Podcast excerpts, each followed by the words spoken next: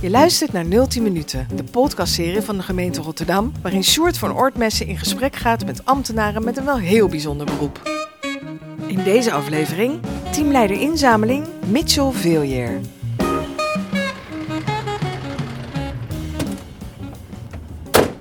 Is dit hem nou? Dit is hem.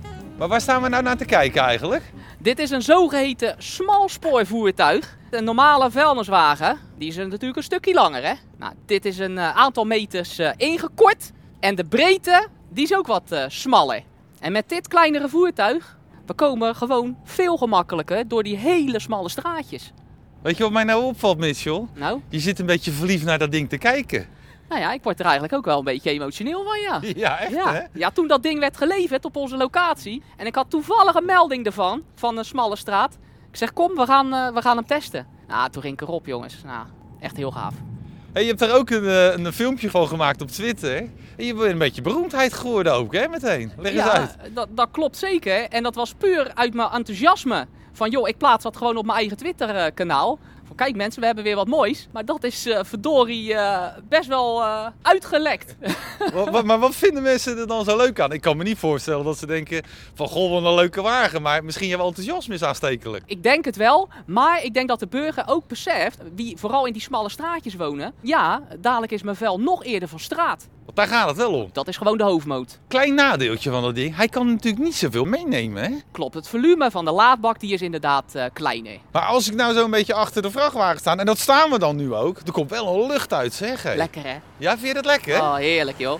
Als ik mag gaan werken, stap het terrein op, staan al onze vuilniswagens en dan komt die geur. Ja, dat geeft mij zoveel energie van, joh, ik moet naar boven. Ik moet die mannen lekker aan het werk helpen en we gaan knallen. We gaan die straten schoonblazen, hoppatee. Ik heb nog nooit gehoord dat iemand dit lekker vindt ruiken, joh. Maar dan ben je echt de enige. Dit is voor jou een soort oje klonje, is dit, hè?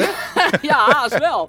Ja, en ik zal je zeggen, er zijn vele collega's die daar ook gewoon zo over denken. Hé, hey, maar wat is nou precies jouw functie? Want jij bent een soort teamleider. Ik ben teamleider inzameling. Ja, en wat houdt dat in? Nou, het is eigenlijk een speelfunctie tussen eh, het managementteam en eh, de uitvoering. Kort gezegd, het management die bedenkt een strategie en wij gaan dat doorvoeren naar de uitvoering. En hoe ziet dan zo'n werkdag eruit? Ja, niet eens met een bak koffie, want we moeten die routes eh, gaan maken. We hebben de vulgraatroutes, we hebben de huiscontainerroutes. Die gaan we allemaal netjes klaarzetten voor de mannen. Dan gaan ze op pad. Nou, dan ga ik eens kijken wat er in die eh, mailbox is binnengekomen. Nou, dan hebben we wel eens te maken met klachtjes.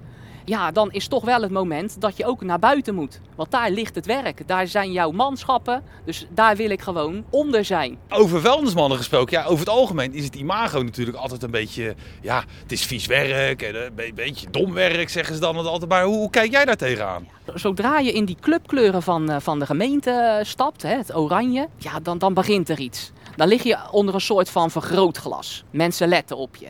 En waar de troep ligt, daar zijn jullie voor. Maar dan wil ik ook eventjes nuanceren. We zijn met z'n allen verantwoordelijk voor een schoon Rotterdam. Buiten is van ons allemaal. Het imago van een vuilnisman kan ik me wat bij indenken. Hè? Dus ze pakken vuil op, eh, ze zitten onder het vuil.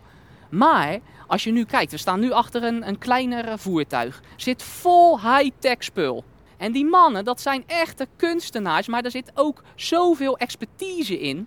Die, eh, bestuur maar eens zo'n ding. Ga Ja. maar eens kranen met zo'n joystick. Dit is gewoon specialistisch werk wat zij doen. Het is niet meer een gore zak pakken en in zo'n gat gooien, maar er komt veel meer bekijken tegenwoordig. Kom nou toch, dat is eh, passé. Ik stap even in. Ja. Nou, zodra je da- dat display aanzet. Oh, dan gaan de toeters en dingetjes af. Nou, wat je hier zo al ziet is de dode hoekcamera bijvoorbeeld. Nou, die camera die laat ons precies zien in een hele mooie hoek van joh, wat zit daarnaast?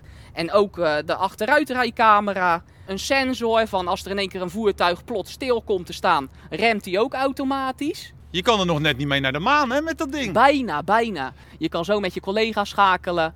Allemaal handsfree uiteraard. Ja, is gewoon lekker man. Hé, hey, maar kom er maar weer eens eventjes uit. Want we gaan het eens even hebben over het Rotterdamse vuil. Want het is me daar af en toe een zootje op straat, hè, hier in Rotterdam. Wat vind je daar nou van? Het komt wel eens voor, ja, dat er inderdaad eh, op de plaat, hè, dus de plaat van zo'n wijcontainer, dat daar zakken liggen. En uit de vele telefoontjes en de mailtjes van bewoners, daar maken wij wel uit op dat zij zich ook groen en geel ergeren aan de mensen wie zomaar een zakje, als die container bijvoorbeeld niet vol zit, dat ze het erop zetten. Maar dat moet ik dan eerlijk bekennen, de mensen durven elkaar niet direct meer aan te spreken. Hoe kan dat? Ik denk de tijd van, eh, van nu, Tuurlijk, feitelijk gezien moeten wij die, die troep opruimen. Maar een gedeelde verantwoordelijkheid zorgen dat jij niet zo'n zakje op de plaats zet. Maar een, bijvoorbeeld als die container plots vol zit door de coronatijd, kan het wel eens gebeuren. Dat ze op zoek gaan naar een dichtstbijzijnde container. Of het zakje gewoon eventjes meenemen tot ze die prachtige voertuigen weer zien. Die die containers leegmaken. En hem dan aanbieden. Ja, Je hebt het net al over corona. Ehm, ja, wat merken jullie ervan eigenlijk in de vuilnisbusiness? Het huisvuil of het afval, dat is gewoon serieus met 20% toegenomen. De bewoners die zitten noodgedwongen thuis. En die zijn werkelijk aan de klus geslagen. Produceren meer vuil. Vroeger of voor de coronacrisis gingen ze gewoon lekker eh, uit eten. Ja. Maar nee, ze zitten allemaal thuis, hele gezinnen. Hartstikke gezellig. Maar eh, ja, die containers, die eh, hop, hop, draaien maar. Die draaien overuren. Dus jullie hebben het extra druk. We hebben het extra druk. Maar het leuke daarvan is, en dat is de werkmentaliteit van de gemeente Rotterdam Stadsbeheer.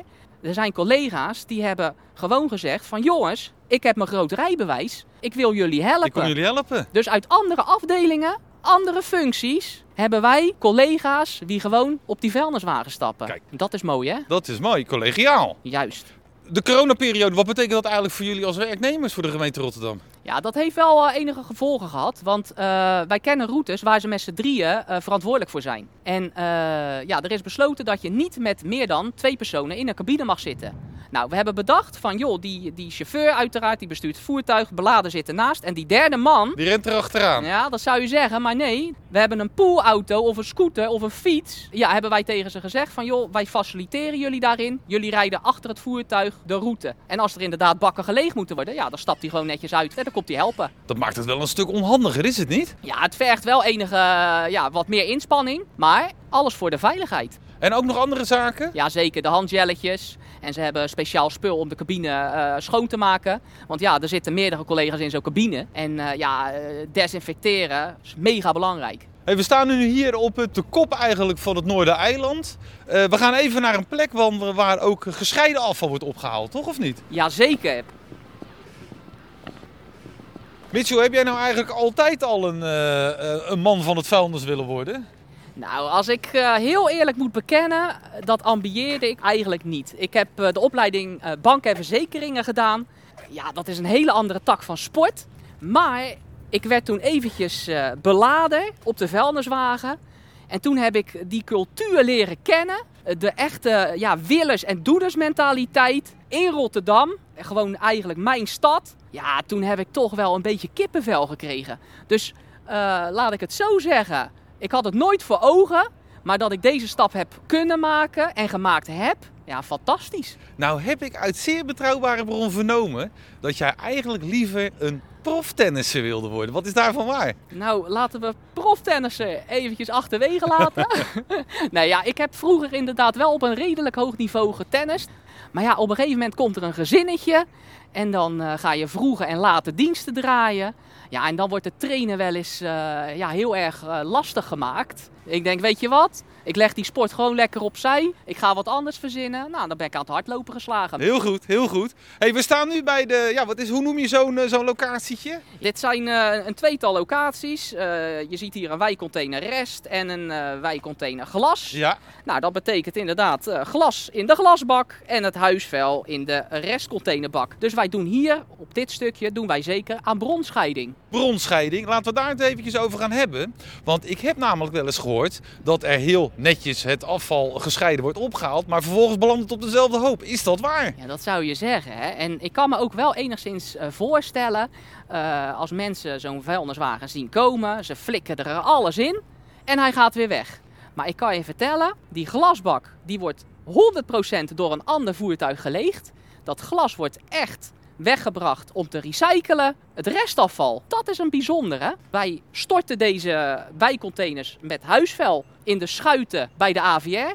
Vervolgens worden die eh, verscheept naar Rozenburg. En wat staat er in Rozenburg? Vertel mij. Een nascheidingsinstallatie.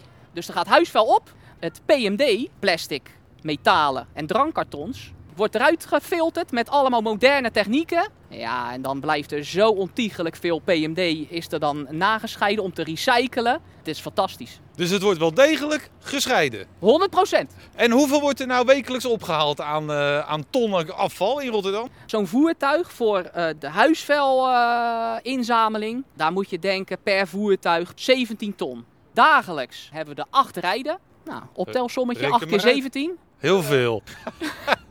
hey, we gaan hem afronden, Mitchell. We gaan iets groots in jouw uh, smalspoorwagen gooien. Is dat een idee? Ja, dat is mooi, hè? We gaan eens even iets kraken met dat ding. Ah, dat vind ik gaaf. Daar ben ik altijd voor in. Ik heb echt werkelijk nog nooit zo'n enthousiaste vuilnisman meegemaakt. Slash teamleider. Slash teamleider.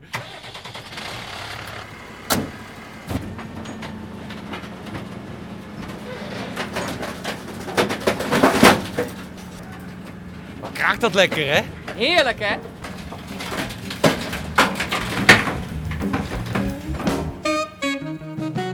Volgende keer in 010 minuten. We doen ook heel veel positieve dingen. En ja, je bent toch op een coachende manier ook bezig. Dus je probeert eigenlijk Rotterdam een stukje mooier, beter en uh, toegankelijker te maken.